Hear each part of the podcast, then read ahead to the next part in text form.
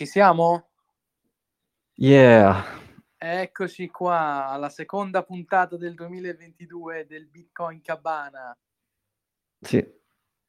Thomas di ritorno da qualche paradiso tropicale con un Ah. jet lag che se lo porta in gloria, qui. Esatto. quindi grazie per la partecipazione stasera Thomas. Ma va, anzi, dai, così mi aiuta, mi obbligo a stare sveglio ancora Dove- qualche ora. E vediamo, Dovessi, scusa. esatto, dovessi addormentarti nel corso della puntata. Sì, ecco, se senti silenzio per un paio di minuti di fila, sì, eh, sono andato.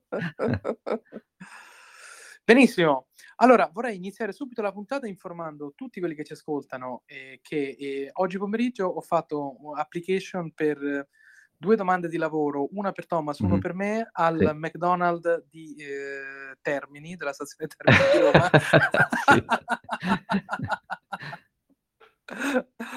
Perché, perché ormai è lì che si stanno rifugiando tutti, insomma, quindi eh, anche noi, Thomas, ho fatto domanda, quindi a breve, a Ah, breve sapremo grazie, se, ci- sì. se ci assumono. No, su Twitter a un certo punto, adesso non mi ricordo, qualcuno prendeva in giro Roll Paul, Sì. eh, co- come si pronuncia il suo nome, non lo so bene. Beh, che Raul Palmer, non so, sì, qualche, non so, una- un sei mesi fa aveva twittato una cosa che lui è super long Ethereum, che non- nelle sue posizioni non ha mai avuto una posizione così sbilanciata in favore di qualcosa Ah, e che la durata di questo suo play era appunto di circa sei mesi, quindi glielo sono andato a ritirare fuori. Investimento. Dai, Scadevano- vabbè, un genio, adesso, ok? ade- adesso scadevano i sei mesi, tipo? Era così Eh, esatto, esatto. E allora gli ho risposto che sto facendo la review della sua application al Burger King, però non so se è un buon fit e soprattutto non ha la recommendation letter, quindi non lo so se lo prendiamo a Flipping Burger. Esatto, oh povero Raul Pal. Quindi, quindi eh, eh, questi tweet dove in 6-8 mesi Ethereum sarebbe andato alle- alla- sulla Luna invece, e invece anche lui, anche lui a fare domanda per flippare i Esatto. burger. Esatto. Esatto. Eh, ci sta, ci sta, ci sta, ci sta. Però mi piace anche la satira. Ho visto. mh, Cosa, come si chiama? Michael Saylor che ci ha un po', un po' scher- ci ha scherzato su, ci ha scherzato su, ha pubblicato la foto con, con lui col cappellino del McDonald's. Così. Però no, dai, è, be- è bella anche l'autoironia. Sì.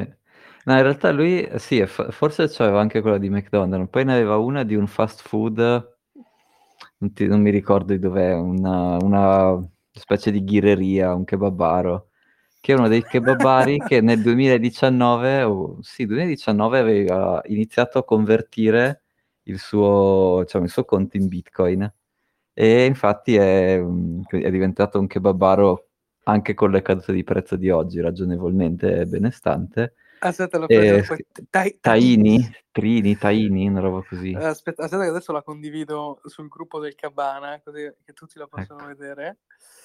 Ehm, E, e quindi? E niente, quindi al cappellino di Taini dice sì, è vero, ho fatto application per i night shifts. Dai, ci sta, ci sta, una bella, eh, ci sta una bella, una bella autoironia. Sì. Aspetta, eh, dove diamine sta? Ho fatto l'aggiornamento al telefono, non funziona più niente con il nuovo sistema operativo. Ah, fantastico. iOS, maledetto. E, mm, e niente, quindi sì, c'è stata questa massiccia correzione, massiccia. Mhm. Eccolo qua, l'ho mandata, l'ho mandata sulla chat. Esatto, quella lì. E, come la vedi questa massiccia correzione? Ma eh, dici lo- l'argomento lo affrontiamo subito così, va bene, dai. Dai, dai, facciamo dopo, allora ce lo teniamo per dopo, teniamoci le cose... Che dici? Sì, cioè alla fine c'eravamo, mi ero segnato tre argomenti di base, no? Quelli che avevi suggerito tu, quindi Sì. la regolazione del mining, che vabbè mi viene... Eh, Cioè ho già mal di testa, già dirlo guarda, mi viene ancora più mal di es- testa, però esatto, quello è esatto. argomento uno. Dopo faccio Poi una filippica su questo. Ecco, grande. Argomento 2, i crypto loans, quindi eh, usare sì. le tue cripto come collaterale per prendere dei, dei, dei, come si chiama, dei loans, dei, vabbè, dei prestiti. Sì. Che c'è il caso che hai fatto, mi hai fatto vedere tu, di questa startup Milo, era per il real estate, e io invece sì. ce n'è un altro, mezzo sotto NDA, mezzo sì, mezzo no, non lo so, nell'agroalimentare che così ti racconta, mi dice un ah, po'. interessantissimo. Cosa, cosa nell'agroalimentare, interessante. Eh sì, perché ad esempio ci sono dei beni agroalimentari, so, il parmigiano, l'aceto, che devono stare a stagionare per tanto tempo. E quella roba costa, cioè chiaramente il costo del magazzino ha un costo, no? E tu potresti fare, eh, far partecipare degli investitori esterni che ti aiutano a raccogliere il capitale che ti serve per tenere il magazzino refrigerato, insomma, sai, per coprire i costi di... Um, non si dice di custodia. Beh, di, di, custodia di, per i bitcoin, di, beh, sì, dice, di, vabbè, insomma, di, stoccaggio, ecco, scusa. Stoccaggio, sì. Sì. Eh, e quindi eh, questa cosa è molto simile perché tu uh, avresti qualcuno che mette le sue cripto come collaterale, la banca ti paga, quindi ti, fa, ti presta i soldi per uh, mantenere il tuo stoccaggio e poi quando vendi il prodotto ripaghi tutti a catena. Ah, una roba simile, insomma. Interessante. E poi il terzo argomento era il macro, quindi cosa sta facendo la Fed, perché sta accadendo tutto, cosa succede in Ucraina e in Cina, e magari qualche, diciamo, no, non di, magari non g- ufficialmente un gestore di fondi, però insomma, che impressioni ho raccolto da, da chi è un po' più del, del settore finanziario di, di, che cosa sta succedendo adesso. Non so, che ordine, con che ordine le vuoi, le vuoi fare? Al, allora, allora, innanzitutto vorrei lanciare il grande concorso del miglior meme con McDonald's, di quelli che girano, quindi eh, sentitevi liberi di condividerli sulla chat, io ne ho postati un paio di Michael Saylor, ma mettete i meme più irriverenti che trovate di, dei fast food. E vorrei cominciare, vorrei cominciare con una cosa che secondo che mi è particolarmente eh, balzata all'occhio, cioè con mm. il proof of work. Okay. Se posso dare un filo di contesto, l'altro sì. giorno, per chi ci ascolta, è uscita una notizia che ESMA, che è la, la Consob dell'Unione Europea, quindi è sì. l'ente che controlla le, vari, le varie Consob nazionali, il presidente ha emesso uno statement in cui critica fortemente il proof of work denigrandolo come un mezzo che inquina, consuma energia a destra e a manca e che dovrebbe, si dovrebbe transitare verso un proof of stake che è molto più energy efficient. Ora, eh, è una cosa che mi ha fatto venire un brivido sulla schiena perché eh, voglio dire, eh, io, io, voto per il Nobel a Satoshi per l'invenzione del, del proof of work, quindi sono largamente in favore del proof of work. Sì. E, ehm, e quindi sì, questa diciamo notizia...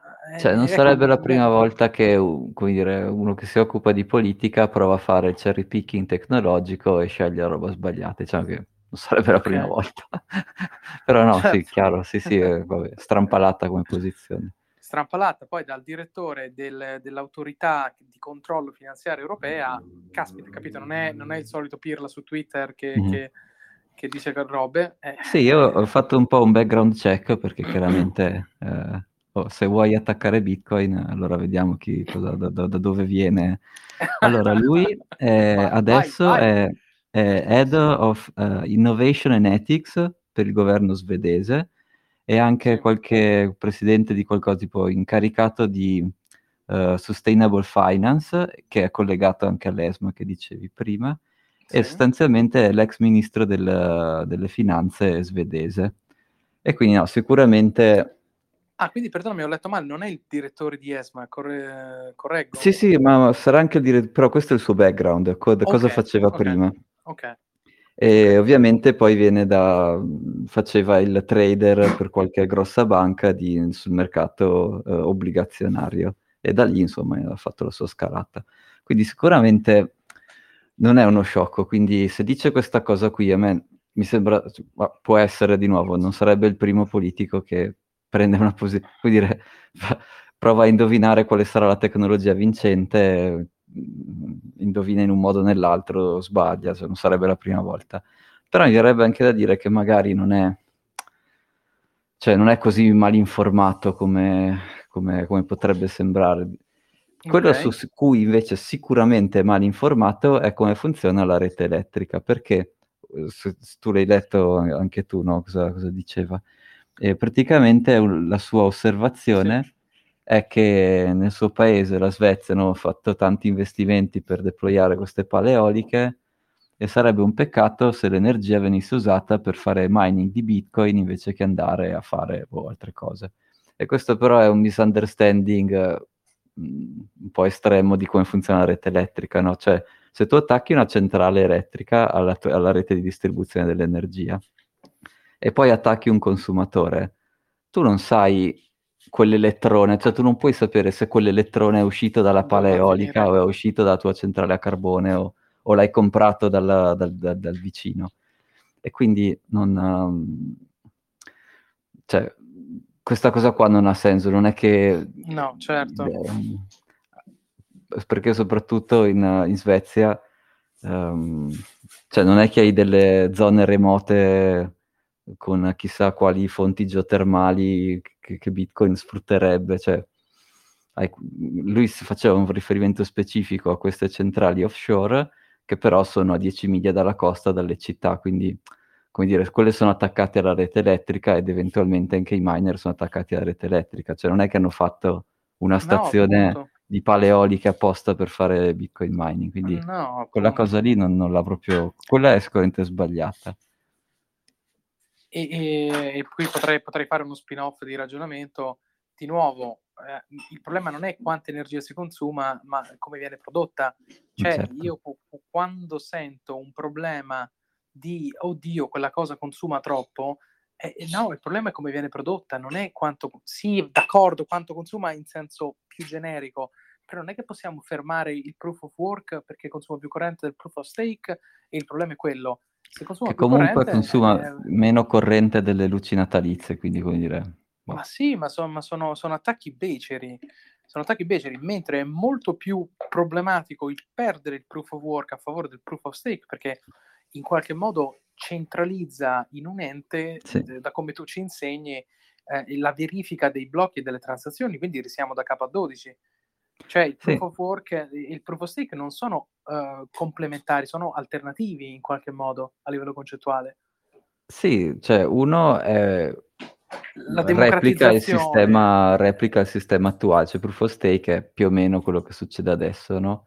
Chi ha Sì. tantissimo stake eh, sostanzialmente controlla la rete, cioè decide quali transazioni vanno e non vanno, Eh, eh, eh, esatto. esattamente come, come adesso, non, non c'è una grossa differenza.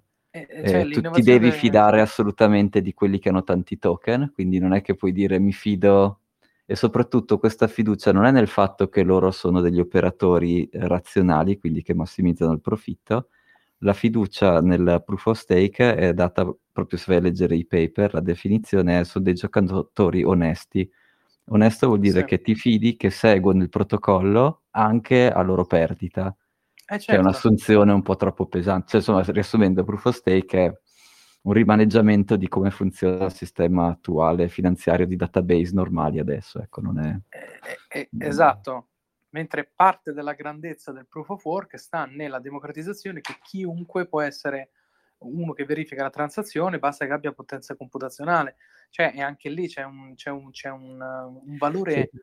Eh, molto, molto tangibile nel proof of work. Quindi denigrarlo che consuma troppo e quindi bisogna passare per lo stake mi sembra Sì. eh, errato. Ecco. Sì, e poi soprattutto la proof of work, tu non devi, non hai bisogno di controllare chi te la dà. Eh no. Se qualcuno riesce a farla, vuol dire che ha fatto il lavoro, e, tipo l'oro, l'oro per scavarlo fuori dalla terra hai fatto il lavoro, quindi se non te lo dai in mano, cioè è per È quello oro, che certo. anche nel passato aveva il suo valore, no? Certo. Eh, invece in proof of stake, per tutta una serie di, di tecnicismi, magari facciamo una puntata dedicata, però tu ti, de- ti devi anche fidare di come ti connetti a questo network, perché ogni tot blocchi in proof of stake ci sono delle cose chiamate dei checkpoint, che sono dei momenti in cui qualcuno firma la, st- la storia e dice quella è l'unica storia possibile. perché proof sì. of stake, non avendo work, in realtà tu puoi creare infinite storie alternative. E in sì. realtà nella fine 2018 c'erano proprio degli attacchi sulle catene proof of stake fatti così, in cui io mi inventavo mh, le storie a caso e poi toccava a te eh, validare tutta la storia, tutta la blockchain dall'inizio per vedere se quella storia era ragionevole o no. Mentre il proof of work, questa validazione, eh, la bellezza di proof of work è che trovare la soluzione è difficile, ma controllare che è vera è facile. E quindi la validazione in proof of work è simile istantanea, non ti devi fidare di nessuno di, di chi ti dà i dati, puoi vedere certo. subito se quella roba è corretta. Mentre certo. in proof of certo. stake, per via di questi checkpoint, devi fidarti di chi è che può firmare quei checkpoint. Eh, quindi all'inizio eh, sei punto a capo, ti devi fidare eh, di esatto. qualcuno che ti dice la lista di, di, chi è trustworthy e via via. Poi, che, eh, secondo me, poi hanno fatto anche degli errori, poi mi, poi mi taccio, magari chiediamo no, se Luca c'ha qualche altro attacco su Proof of Stake. Ci sono proprio per aggirare a dei limiti che ha questa, del, il fatto che non c'è work, quindi il fatto che tutti potrebbero inventarsi la loro storia e che ad esempio eh, e che soprattutto secondo loro ci sono del, dei comportamenti malevoli tipo se tu sei un nodo validatore che ha tanto stake e mm, fa, fai una transazione in uscita e poi sai che sarai tu che validerai quella transazione quindi tu vai offline e quindi come dire cerchi di, di, temporeggiare, di magari di farti approvare la transazione eh. due volte, perché se certo. tanto sarai tu che valide, validerai il blocco, quindi se tu vai offline è come se hai un po' di tempo, questo insomma è un esempio. Certo. E quindi hanno tu- inserito una serie di punizioni se tu sei offline. Quindi loro dicono se vuoi essere un validatore devi essere sicuro di stare online. E qui però cioè, si vede proprio che chi ha disegnato sta roba non ha, non ha ben chiaro come funziona no. Uh, perché tu praticamente stai pagando per essere preso di, di, di come dire, di, uh, perché ti facciano una denial of service attack, no? Uh, è come se tu stessi chiedendo di essere preso di mira, certo. Eh, esatto, perché tanto loro sanno, gli attaccanti sanno che se il tuo nodo va offline, tu dovrai pagare una penalità. E quindi loro dicono, vabbè, se ne paghi metà a me non ti faccio andare offline. Quindi cioè, hanno introdotto proprio il concetto del pizzo però che, eh, esatto, eh, racket, racket. Che, che, mi, che, mi, fa ridere, quindi non, cioè proprio il concetto di proof of stake è sbagliato, ci possono essere delle implementazioni più o meno utili nelle reti private, di modo che tanto ti puoi fidare di tutti e quindi ok, ma nelle reti pubbliche semplicemente, eh, come dire, stai aspettando di, di avere dei problemi, ecco, non, non ha una certo. dimostrazione che è una roba che funziona bene. Certo. Certo, certo, certo. Ma guarda, eh, per, per anche portare poi a conclusione questo discorso, io credo che ci sia molto di un messaggio politico in questo, mm-hmm. perché se ipotizziamo che ci sia un'adozione da parte degli istituti finanziari tradizionali di qualunque tipo di valuta digitale, è probabile che questa passi per un proof of work, un, scusa, proof of stake. E quindi mi viene da immaginare che questi siano pezzi di un puzzle che si rifà a un pensiero che tende in quella direzione. Ecco, e per corroborare questa tua ipotesi, sono andato a leggermi quali sono gli obiettivi per il 2022 dell'ESMA, quindi della SEC europea. E hanno, mi sono saltati all'occhio tre obiettivi principali. Vai. Il primo è questo Sustainable Finance, che deve definire le regole affinché dei prodotti finanziari abbiano un valore, quello ESG, quindi un, un, valore di impatto ambientale. Mm, e quindi sì. uno delle, questo signore qui, uno dei lavori che gli hanno dato da fare è cercare di capire come gestire questa cosa dei, dell'impatto ambientale nei prodotti finanziari. E quindi okay. non sapendo bene che pesci pigliare, dice vabbè, io inizio a pigliarli male, poi... Eccolo cioè, Aspetta, devo aprire, devo aprire la, la, la, rubrica pesci in faccia? Eh, ma quella ce la teniamo per dopo. Okay, okay, so. okay, Poi, secondo me è una cosa su cui rischia tantissimo perché, come dire, mi può anche andare bene che per via di questa di questi eh, quindi questo modello che stai preparando per l'ESG, quindi per la, sì. la, l'impatto ambientale, puoi anche dimenticarti degli attacchi informatici, perché proof of stake, adesso non so quante volte, que- quella roba non sta né in cielo né in terra, cioè, si, tipo la stragrande no. maggioranza di, di, degli operatori, di chiunque tocca quella rete deve essere onesto, quindi non, non sta né in cielo né in terra.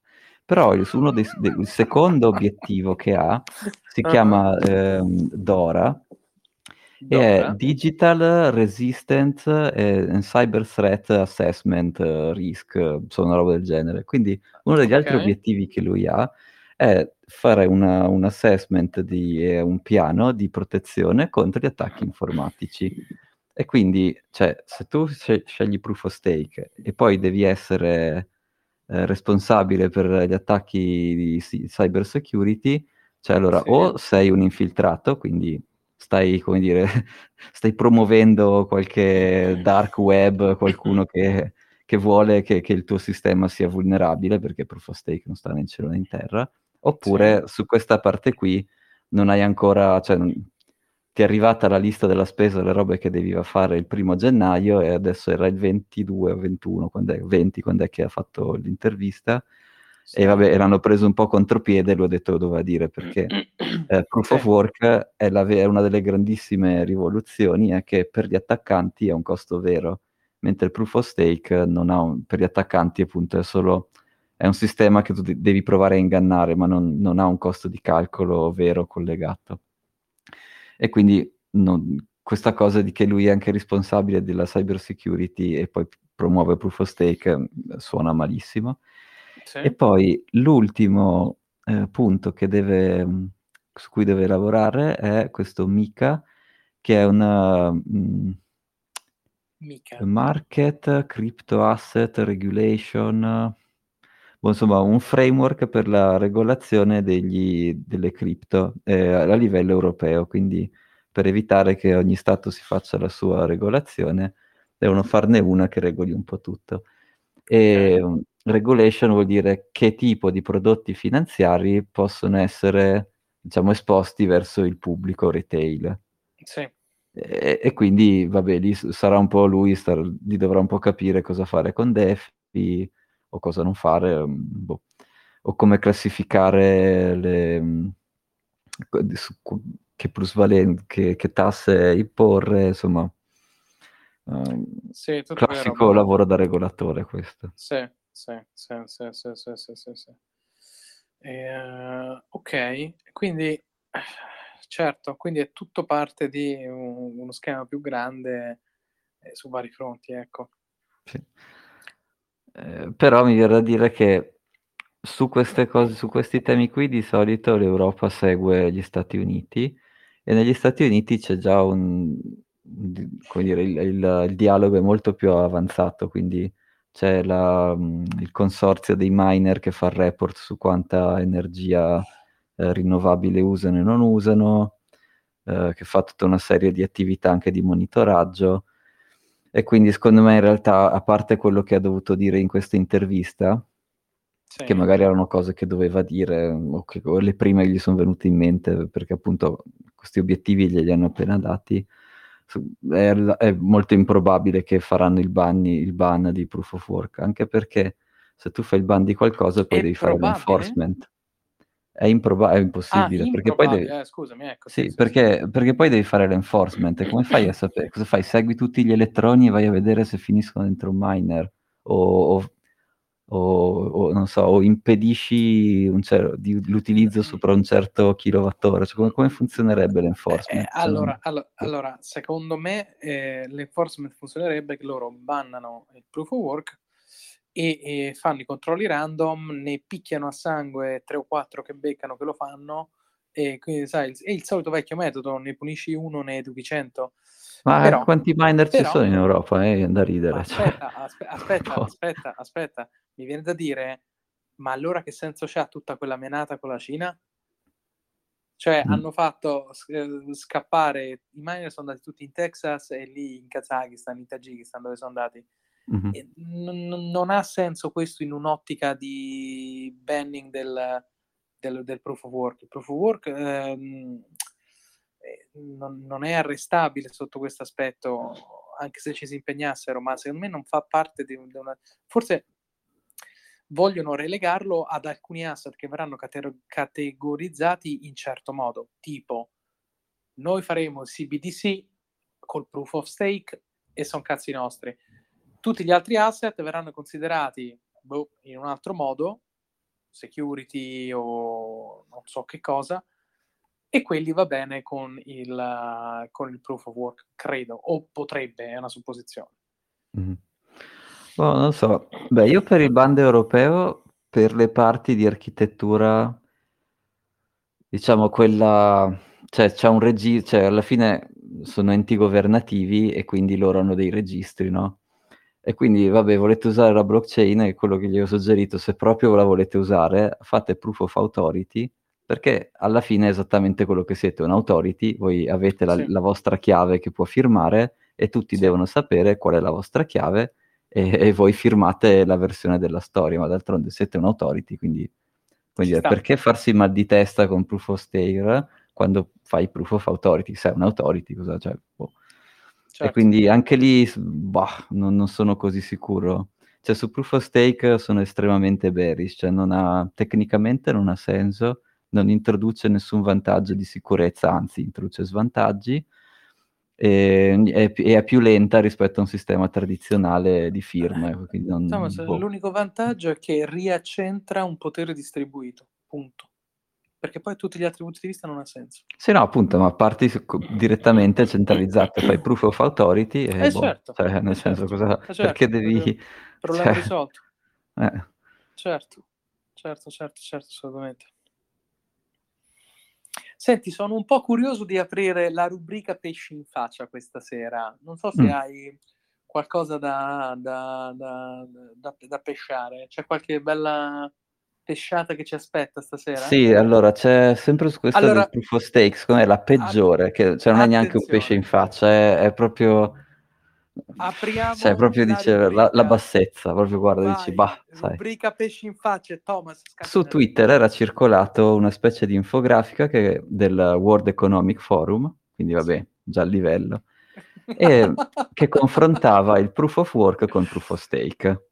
E mm, sì. fa- adesso io non me la ricordo neanche perché mi sanguinavano gli occhi mentre la vedevo. Cioè, però eh, c'era, eh, quello che ha attirato la curiosità è che c'era in basso, in piccolino, una, l'agenzia di comunicazione che ha fatto quell'infografica, che non mi ricordo mm. neanche come si chiama, però mm. il CEO aveva un cognome familiare. Mm. Secondo te che cognome era? Aspetta, aspetta, aspetta, aspetta, aspetta. Potrebbero essere tanti, potrebbero essere tanti. No, quello, quello, che dici, cazzo, famoso, che bassezza, quello che ti viene da dire, quello, ma che bassezza. Quello che, spa- quello che si spaccia per il signor Satoshi? No, magari, magari, peggio. Per... Chi, è che, chi, è che, avrebbe vantaggio? chi è che sta sparando le, le supercazzole che vuole passare a proof of stake? Ah, ma certo, ma il signor alieno, come no? Eh, l'immigrato, ecco. l'immigrato, russo canadese, certo. Il, eh, il padre, esatto, il padre di Vitalik Junior è l'head of communication di quella roba per il World Economic Forum, che vabbè, che è di un livello di bassezza che dici, vabbè, bah, cioè, se dovete vincere così, vi lascio vincere perché mi fate proprio pena. Cioè, cioè, aspetta, aspetta, aspetta. Quindi il padre del signor Vitalik, a cui tu hai sì. plurimamente sdegnato nei vari incontri che vi siete fatti, no. diciamolo, più, più, di una volta lo hai schifato a vari incontri, non gli hai neanche stretto la mano. Ma no, non l'ho neanche mai visto. Scherzo, scherzo. il padre del signor Vitalik ha l'agenzia che ha pubblicato l'infografica per cui proof of stake è superiore a proof of work. Eh, Una esatto, delle infografiche. Pushata da World Economic Forum, esatto. E allora è sicuro, Quindi, che, vabbè, c'è... è sicuro che Ethereum ci passa. Ci passa dove? Ma appena eh, passano proof of stake esplode ragione, tutto. Hai ragione, cioè, es- cioè, hai ragione. Cioè, esplode tutto. Se mai passeranno proof of stake, quella cosa lì esplode. Non, non, non, per cui non... Infatti, eh, tra l'altro, eh. Eh, tra sei mesi da adesso c'è il go live di proof of stake con, mm. non so, 5 anni di ritardo, una roba del genere. Ah, Può essere 2014-2016, sì, più o meno. In 4, questo mondo è niente, no? Eh, esatto, per cui mh, diciamo che secondo me altri quattro anni di ritardo gli, gli stanno giusto bene. Per cui sarà Sì. divertente vedere quando gli chiederanno, e quindi, ma adesso proof of stake? Eh no, adesso proof of stake no, e, e vediamo perché finché è Twitter che lo prende in giro, che è sempre in ritardo, ok. Però, insomma, magari World Economic Forum gli fai fare una figuraccia. Vabbè che ne fanno così tante che magari, non lo so, non lo so, magari no, non lo so. Però comunque sì, dai, è un, se- un- è un segnale, quindi... Quindi tra sei mesi c'è il go live di Proof of Stake su Ethereum? Cioè, ha, ha- ha- quindi ha annunciato e spostato più volte, per adesso è spostato sì. Ma no, ma perché io mi, mi- mi aspettavo che potremmo aprire un, un programma a parte chiamato Pesci in faccia ad Ethereum solo per quando, da quando eh, comincerà questo- questa, questa- questa prova, insomma, cioè, avremo così Sì. tante cose di cui sparlare in quel momento. Sì. Ok, ok, me lo segno, me lo segno. Giugno apriamo la nuova rubrica. Benissimo. Eh, Va bene, poi altro topic. sì, i crypto loans. I crypto loans. Super interessante. E, appunto, stavo, stavo vedendo un po' di informazioni perché negli Stati Uniti è uscito questo servizio, Thomas, che Mhm. è qualcosa che io immaginavo che, prim- cioè che è inevitabile nell'ottica in cui la finanza tradizionale si sposta nel mondo Mhm. digitale delle, delle criptovalute. Quindi, eh, digital asset backed loans, quindi tu hai delle criptovalute, quelli te le ipotecano e ti danno un mutuo, che è esattamente quello che questa startup americana ha fatto. Mhm. Quindi ti devi comprare casetta, ti sei minato con il tuo 486 eh, 200 bitcoin appena è uscito il software. Non so neanche se un 486 potesse minare dei bitcoin, però vabbè. E adesso quei, quei, quei, quegli asset digitali hanno un valore perché possono, usa- possono essere usati come collaterale. Perché è successo in America? Eh, Cosa ne pensi? Quando potrà venire in Europa? Che idee c'hai in merito? Mm. Ma quando potrà venire in Europa, pote- sai che paradossalmente forse prima de- di quello che... Mm, E anche in Italia, perché ho sentito il responsabile di Banca Sella della parte innovazione che voleva Sì. fare esattamente questa cosa qui. Ovviamente un Eh. po' incastrati nella burocrazia italiana, però il concetto era esattamente questo qui. Quindi tu hai delle valute virtuali, noi gli facciamo una valutazione ponendo che sono volatili, quindi chiaramente sarà overcollateralizzato tantissimo questo tipo di, di- di- di mutuo e, e poi noi ti eroghiamo la linea di credito. Quindi proprio, proprio la stessa cosa. Quindi secondo me non è che ci vorrà tanto, anche perché è una delle applicazioni più ovvie. certo. Ehm, cioè, alla fine tu hai un bene che qualcuno vuole, a te non serve e lo metti in prestito. È una delle applicazioni più di base, di... quindi non, non ci vedo... eh, al massimo magari staranno aspettando appunto il nostro amico dell'ESMA che finisce di fare la sua regolazione dell'ESG, del, del DORA e del, di quell'altro, si chiama, del MICA, e quando tutte le regolazioni sono pronte, poi basta, insomma, loro seguiranno le regole e faranno questi, questi, questi Ma prestiti. eh, questo tuo amico dell'ESMA ha dato anche una tempistica sulla, sulla valutazione. Beh, è il loro programma del 2022, quindi loro lo devono fare Ok. entro il 2022. Certo, certo, certo, certo. E, no, sarebbe super interessante perché eviterebbe anche in qualche modo il problema della tassazione sulla plusvalenza che ha bisogno di liquidità. Cioè quelli che negli Certo. anni si sono venduti eh, gli asset digitali per capitalizzare, adesso eh, ci eroghi sopra un mutuo e ti eviti il di perdere il 26, il 24, quello che era, 26% di, di plusvalenza sul, sul Sì. bene che vendi, che non ha senso Sì, sì, sì, no, infatti. in un mondo in Eh. cui puoi metterci un loan sopra. Poi in realtà questa cosa qui per il real estate volevo chiederti se tu hai magari qualche insight addizionale.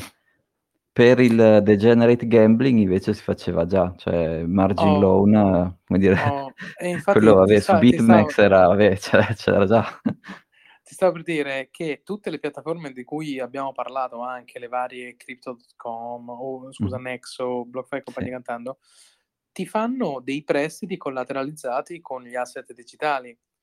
Mhm, E credo che su Bitcoin sia al 50% il loan to value, mhm, quindi tu hai 100.000 euro in bitcoin, loro ti fanno prestito fino a 50.000.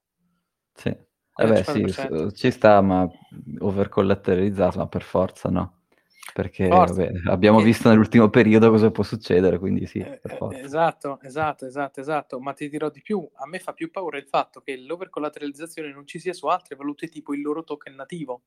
Se tu usi in queste ah. piattaforme un loan dal token nativo, il loan mm-hmm. to value è tipo 80-90% che è molto che vuol dire che, che, esatto, ti sta dicendo essere... che cosa pensano loro della loro valuta, esatto. esatto. esatto, esatto. E ti dice quello che pensano sulla loro valuta, ti dice che dovrebbe teoricamente essere il contrario. Tu dovresti avere un value. Eh, io me l'aspettavo su Bitcoin a quei livelli. E no, e invece, e invece c'è questo enorme... Eh, invece vedi, alla fine il mercato fa uscire la verità, eh sì. Eh, 90%. Vuol dire che si aspettano che quella roba vada al... possa andare tranquillamente a meno 90%, fantastico. Eh, per forza, per forza, eh, sì. per forza, per forza, per forza, ecco, quindi... Sì, dal punto di vista real estate, uh, no, non c'è... Non, non avevo mai sentito nulla in quell'ambito. Anche se nella, Ma tu hai visto che eh. tasso fanno variabile fisso? Chi? Questi eh, che... Gli americani? Sì. No, non, non, non l'ho visto, mm. non l'ho visto. Okay. mi hai fatto un'opportunità. Perché ovviamente... Quello è interessante. Sì. Milo si chiamavano, no? Sì. Perché adesso chiunque avesse fatto un mutuo nell'ultimo anno e per qualche sfortuna si fosse fatto ingannare dal suo banchiere, essere fatto fare a tasso variabile, aia. Aspetta, eh, dove stanno? Dove stanno? Milo Credit, get a mortgage with... Eh, perché parlo così? Get a mortgage with cryptocurrency. Credit. Allora, fammi vedere il tasso, fammi vedere il tasso. Non ce lo dice ancora. 20%, strazzinaggio. Tasso fisso però. ok. Tanto il mercato cresce al 43 anno, quindi ti possiamo esatto. Uh, no, non lo dice il sito, forse bisogna fare la domanda e poi te lo mm. dicono. Mm. Vabbè, è una curiosità che avevo. No, no, hai ragione, una bella curiosità, una bella curiosità. Adesso faccio join the waitlist a nome tuo, ci metto il tuo nome. ok, sì, sì, ok. No. Tra l'altro sai che forse ho preso il mio primo stay-in sul passaporto perché per uscire dagli Stati Uniti tu devi fare il test le 24 ore prima della partenza, però non tutti i test ti assicurano che tu avrai il risultato entro la partenza. E, e già qui mi, mi, vabbè. E quindi tu devi fare tanti test e non sai bene quale ti arriverà prima che tu parti. Sì. E quindi io ho fatto tanti test e quindi ne ho preso uno che mi hanno stampato cartaceo, però poi il, quel sistema informatico lì è fallito, cioè nel senso è scoppiato perché i bug, dove vado io, na- nascono i bug, non so che cosa gli porto, però vabbè. E quindi sostanzialmente non c'è una traccia, non c'è un record digitale del fatto che io avessi veramente fatto un test negativo. E quindi boh, vediamo cosa, cosa succede. Thomas l'ho trovato. Ah, ecco, cosa... Allora, innanzitutto un crypto mortgage te lo danno sul 75% del valore della proprietà. Ok, che, è, vabbè, bass- che è bassino, mm. però ci sta. Tasso di interesse al 4%. Fisso. 3 e 8 e 4%. Amortizing. Beh. Mi aspettavo peggio, ti dico la verità. Beh, con l'inflazione che ha all'8, se tu vuoi il 4, sarebbe da fare la Sailor. La Sailor aveva fatto così la, la, una delle prime operazioni. Eh, che ha fatto? Eh, vabbè, con, i, con, i, tassi molto più bassi, che a inizio 2020 c'erano i tassi bassissimi, e lui si era preso, aveva preso un mega, un mega loan a tasso bassissimo. Ah, lui si è preso megalon a tasso bassissimo, ma collateralizzato o cash? In che senso?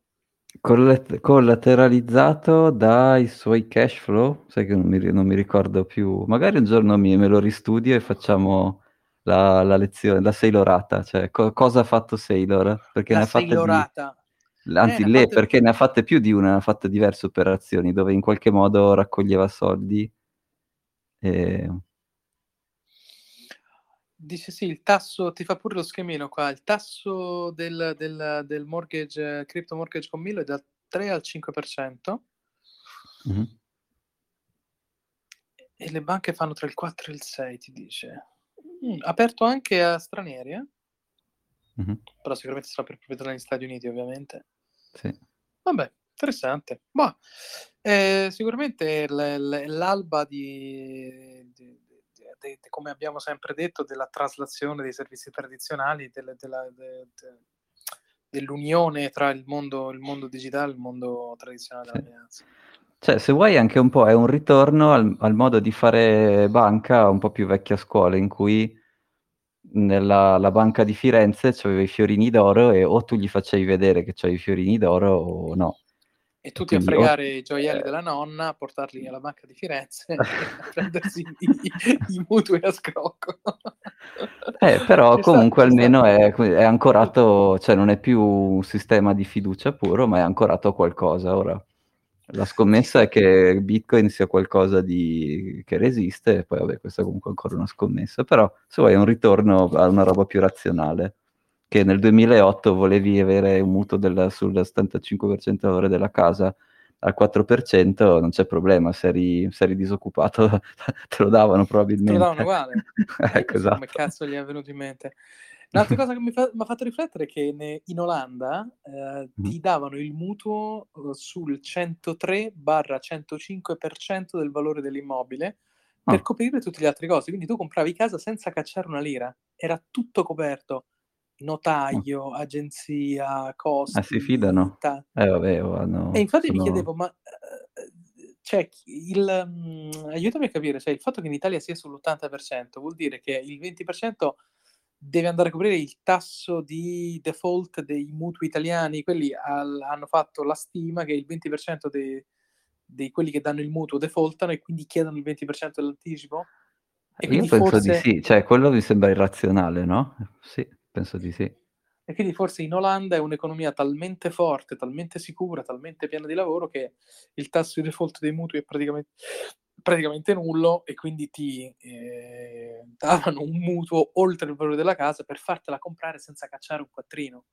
Sì. compravi casa, boom, e poi ti arrivava la subscription Sì, banca. c'è da dire che sono anche molti di meno, no? Sono 10 milioni?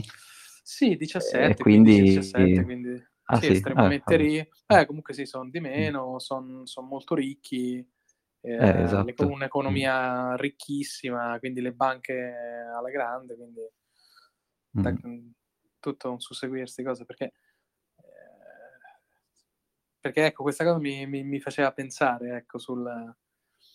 eh, chissà come si sarà negli Stati Uniti, questo non ho mai approfondito, se tra l'anno sul 100%, sul, anche negli Stati Uniti su di meno. Tu sai niente? Beh, hai, hai appena visto, no, io non, non ho mai guardato, però hai appena visto 75% non può essere tanto lontano dalla media di mercato, no? Ok, Mm, ok, quindi sarà più o meno, sarà più o meno là. sì. Ok, E vabbè, dai, dato che abbiamo parlato di abitazioni, in realtà andando nella parte finale, tema più macro, il costo degli affitti è uno delle- dei cruci più grossi, no? Perché tanto più sale il costo degli affitti, e, e quando sale il costo delle case eh, e, e sale la facilità con cui tu prendi i mutui, sale anche il costo degli affitti, ovviamente. eh sì, E quindi è uno dei, dei parametri chiave che alla Fed stanno guardando perché tanto più, tanto meno del tuo stipendio tu puoi spendere in altre cose, quello chiaramente genera dei problemi. certo. Perché uno, e, e questo è uno delle varie, dei vari parametri da considerare, perché adesso dovrebbero, in teoria, dato che ci sono i tassi, l'inflazione è molto alta, dovrebbero alzare i tassi di interesse, di modo da provare diciamo, a, a- far scendere, a sbollire diciamo, i prezzi degli asset che sono tutti saliti eh, in alto. Con gli asset sono anche salite tutte le commodity e quindi poi salendo il prezzo delle commodity va- vanno a salire eh, il, pre- il prezzo del cibo è una conseguenza. Ehm, insomma, quello, quell'inflazione che vedi, è, quel, quel basket di beni misurato, è il basket per il consumatore retail che però se quello è alto, e, e, già quello se vuoi è fatto col cherry picking, quindi scegliendo proprio le cose che di solito salgono di meno, se anche sì. quello sta salendo, vuol dire che in realtà tutti, tutto il resto è, cioè, dire, fuori, è fuori controllo. Eh, e quello che... Segreto di Pulcinella, hanno stampato l'ira di Dio. Beh, no, infatti, sono tutti a chiedere, ma perché c'è questa inflazione? Un'inflazione no? straordinaria, eh. cazzo, è quintuplicato il balance sheet delle, della Fed. Eh, eh, esatto. Poi per carità ci sono anche dei motivi, tipo chiaramente eh, ci sono delle tensioni geopolitiche, ci sono, hai spento le supply chain per un anno, adesso le stai riaccendendo, chiaramente riaccendere le cose costa di più che tenerle accese. Sì. Quindi ci sono anche dei motivi, diciamo, transitori per questa inflazione, però quello cioè, la correlazione più evidente è se tu metti il money supply e, il, e l'inflazione e vedi che, cioè, che sono, salgono di dire, a correlazione 1, cioè sono... Certo. cioè... certo, certo, certo, certo. E, e no, è, è, cioè, da, da, da, libro di testo, cioè nel libro di testo la, la base monetaria incrementa, fa incrementare proporzionalmente la, l'inflazione, punto. Sì. L'unico modo conosciuto oggi è alzare i tassi sui bond, punto. Esatto, e quando questo verrà, per adesso non è ancora successo, chiaramente tutti gli investitori che prima cercavano, non sapevano dove mettere i soldi, li mettevano nel mercato azionario, li mettevano nei asset di rischio, tipo le, le criptovalute, possono ritornare a mettere i soldi nei bond. Di nuovo, anche qui, boh, se pagano un interesse sufficientemente alto rispetto all'inflazione, no? Certo. perché... Boh. E quindi Però... quello è il grosso, è, è il grosso, diciamo, spauracchio per i prezzi di Bitcoin e di tutte le altre, che effettivamente questi tassi di la Fed decida che è tempo di alzare i tassi di interesse. A me sta cosa spaventa poco perché io credo che il grosso dei soldi retail comunque non sia in Bitcoin.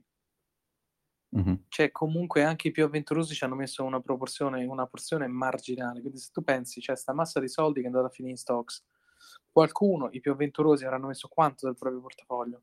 Mm-hmm. 5%? 10%? Mm-hmm. Quindi, comunque, il 90% dei soldi è in stocks. Quindi, secondo me, l'effetto su Bitcoin sarà marginale, ti dico la verità. Però, sicuramente c'è, c'è questo rischio. E... Sì, più che altro è che sono eh, storicamente Bitcoin purtroppo è ancora collegato con SP 500 e quindi se tu sei l'analyst di un fondo che non sa né leggere né scrivere, cioè fa quello che fa, cioè non, non, non tutti eh, sono degli hodler di... non tutti hanno le Diamond Hands. Hai ragione, hai ragione, hai ragione. Piuttosto immagina uno scenario dove crollano i mercati azionari, mm-hmm. c'è il panico, sì. bene il rifugio. Eh, tipo oggi. Bene, tipo, tipo, tipo, tipo, oggi. Oggi stai svedi, i mercati sono tutti in rosso. Vabbè, mo Bitcoin è cresciuto l'altro giorno, quindi non è il caso dove ripompa. Però secondo me ci potrebbe essere quell'effetto indotto il mercato crolla perché eh, i bond tornano al 6%, tutti si gasano a bestia, decapita- de- decapitalizzano da, da, dai mercati azionari e investono in, in, bond. Si crea un effetto a catena, crolla il panico, crollano i mercati azionari, bene rifugio aumenta la stake retail dal 10% al 15-20% in Bitcoin. Potrebbe essere uno scenario, non lo so, mm-hmm. è un'ipotesi. E però il grosso, Thomas, è sempre, sempre là, sono institutional money. Queste poi alla fine, sì. secondo me, sono, sono, come si dice, sono piccole, piccole fluttuazioni, anche, anche sì, del 50%, ma madonna, eh, ti ricordi da, da 20 a 3? A te l'80, sì. l'85%? E adesso... Sì, sì. No, no, infatti. Da, eh, un'altra cosa però interessante che non era, che non era, succe- non era così ad esempio a inizio 2018 sì. è la quantità di monete che sono ferme da più di un anno. Ah. Mentre eh, all'inizio del 2018, quindi dopo la picco 2017, non, in, cioè, anche chi aveva bitcoin fermi da tanto li muoveva per farli andare sull'exchange e venderli. Questa cosa invece non sta succedendo. Quindi anche questo mi dà, come dire, come dire è una, una variabile in più. Um, il, il, um, il, supply di Bitcoin è più limitato di quello che sembrerebbe, perché appunto tanti li stanno tenendo lì sul loro, nel loro cold storage. Oh, anche secondo me, e quindi il prezzo è giustificato per metà solo da, da chi fa dal retail trading. Sì. L'altra metà Poi, del prezzo è, è, nelle mani degli holder. Sì. E un altro dato che secondo me è interessante, e ho visto anche molti su Twitter che si chiedono come è possibile, che adesso l'hash rate della rete di Bitcoin sta salendo, quindi ci sono sempre ah. più miner attaccati, quindi anche se il prezzo scende, l'hash rate sale.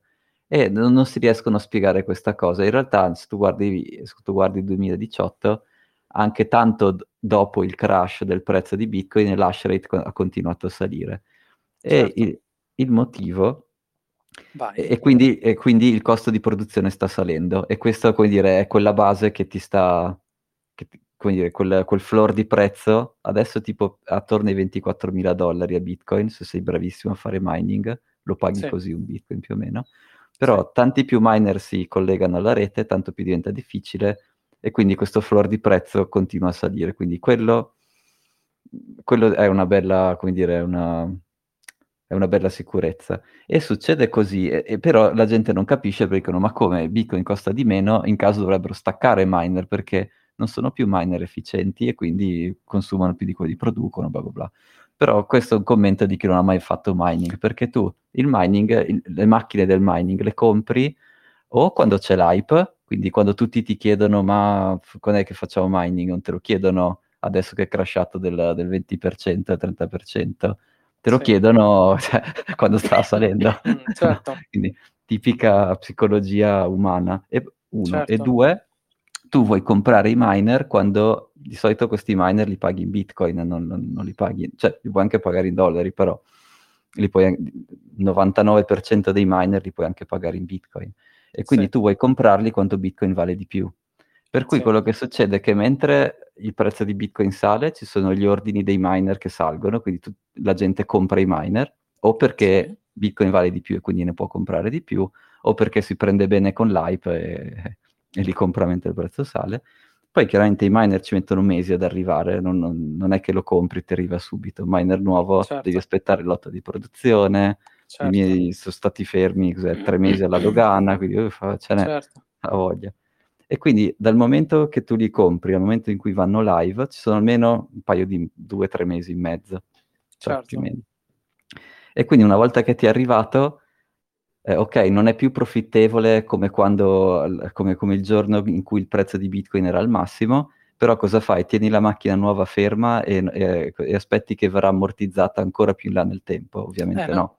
L'attacchi no, perché... e la fai andare e quindi certo. è per certo. questo che il, l'hash rate continua a salire e che anche cioè, a livello di, di modello come dire, mi, mi, dà molta sicurezza perché eh, se tu vedi che l'hash rate sale vuol dire che c'è più gente che ha comprato miner, quei miner lì li deve ammortizzare, quindi sì, va bene, magari adesso venderà un, un percentuale un po' più di prima perché bla bla bla, però comunque il costo di produzione sta salendo, quindi il costo di vendita fluttuerà tantissimo in alto e tantissimo in basso, però il trend è sempre, è sempre quello crescente, insomma. Certo, certo, certo, certo. Ah, anche perché eh, se l'hai comprato te lo devi ammortizzare e chi se ne frega... fai? Lo tieni spento, cioè... Che cazzo no. fai? Anche perché comunque se il costo di produzione è nel miglior caso 24, nel peggiore un pochino di più, comunque a 33 sei inattivo. De meno, ma sei inattivo o comunque sì, ma poi soprattutto era, come dire, magari sei anche riuscito a fare un po' di mining mentre il prezzo era, cos'era, 60 o, c- o anche 50, tipo il doppio, vabbè, cioè, eh, come dire... um, e poi soprattutto quando tu prendi miner, o sei disperato come me che li attaccavo un po' qui in giro a caso, vabbè, però magari se sei più organizzato hai anche preso il contratto di hosting, hai fatto il contratto col provider dell'energia, cioè non sono cose che puoi dire no, adesso, adesso non la uso, cioè non funziona così. Eh, Sì. e quindi sì, eh, il, prezzo di, il costo di produzione sale, insomma. Che, che poi tra l'altro non so come facevi a tenerteli in casa perché me- mi è arrivato un video di un miner di, di, di uno ma fa un casino, sembra un Sì. reattore. Cazzo, se- è più Sì, è dell'aspirapolvere tipo l'aspirapolvere industriale, sì, sì. Esatto, sembra l'aspirapolvere industriale. Fa un casino tremendo. Quindi Esatto. adesso capisco quando si vedono quelli che gli fanno la cassa insonorizzata, Eh sì, quelle robe, le tengono eh fuori. sì. Perché giustamente sì, eh, fanno tanto casino. Quindi dovremmo fare una gita a una Bitcoin farm per renderci conto de- di tutta la faccenda, veramente una volta. Sì. Eh, E- niente, dai, poi l'ultimo pezzo di informazione è il feeling, quindi questo non è, non è un dato quantitativo, però è, cioè, è il Sì. feeling del mio socio Riccardo, che tanto vi fa appunto gestione di, di patrimoni, e gli ho chiesto, ma eh, tutta questa inflazione, cioè comunque tu, eh, insomma, magari ti ricordi, so, agli inizi degli anni Ottanta che c'era una mega inflazione Sì. eh, simile come, come era, co- cosa, cosa succedeva. E lui fa, ma in realtà, eh, poi mi ha fatto anche alt- un altro esempio, in Italia era nel 93 che c'era l'inflazione molto alta, fa, in quei casi lì le cause dell'inflazione sembravano più sotto controllo, cioè era un po' più chiaro da dove veniva, quali erano le cause, magari erano, eh, che ne so, er- per l'Italia era la lira che la volevano svalutare per avere vantaggi Sì. nell'export, poi vabbè, hanno esagerato a svalutarla, però vabbè, come dire, Sì. dettagli. Però insomma c'era un motivo, tu potevi mettere il dito e dire ok, questo è la causa e quindi riesco un po' a farmi il mio piano. E Certo. invece adesso lui, non- lui, insomma, e i suoi colleghi non sono tanto convinti anche questa cosa di, di- di disruption delle supply chain e l'aumento dei costi dell'energia e l'aumento dei costi delle materie prime. Fa- hanno, hanno fatto uno spike così improvviso che è strano, cioè non, è una cosa che non, non è che l'abbiamo vista molto spesso. E dato che non riescono, cioè, secondo lui non è chiarissimo do- dove identificare l'origine di questo spike, potrebbe essere una, una specie di un motivo che viene un po' celato, un motivo tipo politico, e dice che la- una tensione ehm, è come se fosse proprio partita la guerra vera tra eh, gli Stati Uniti e la Cina, in cui ad esempio la Cina, la banca centrale cinese, come ti dicevo, ha abbassato il tasso di interesse, quindi ha fatto il contrario di tutte le altre banche europee, quindi proprio... E qui dice, e tutte queste tensioni, eh, soprattutto lui incuriosivano i semiconduttori, dice, ma com'è possibile che ci siano così pochi semiconduttori, che non ci sia manufacturing? Cioè, come è stato possibile? Poi ma- magari una volta chiamiamo Paul e ci facciamo spiegare un po' dell'industria del- del- degli elettro- de- dell'elettronica. Sì. Cioè, effettivamente anch'io sono un po' curioso, ma cioè, due anni cosa succede? Cioè, sono crollate le miniere. come- com'è che non, c'è- non ci sono i componenti per fare i semiconduttori? Ma Perché te dici, è dice, secondo me ci sono delle- dei ban politici eh, che sono Eh, entrati in certo. gioco e che stanno esacerbando questa situazione, di nuovo, che non è una, una- una situazione solamente di origine economica o di domanda e offerta, di, di costo delle cose, ma ci sono anche dei ban di, di policy che quindi stanno facendo, esacerbando questa situazione qua. E boh.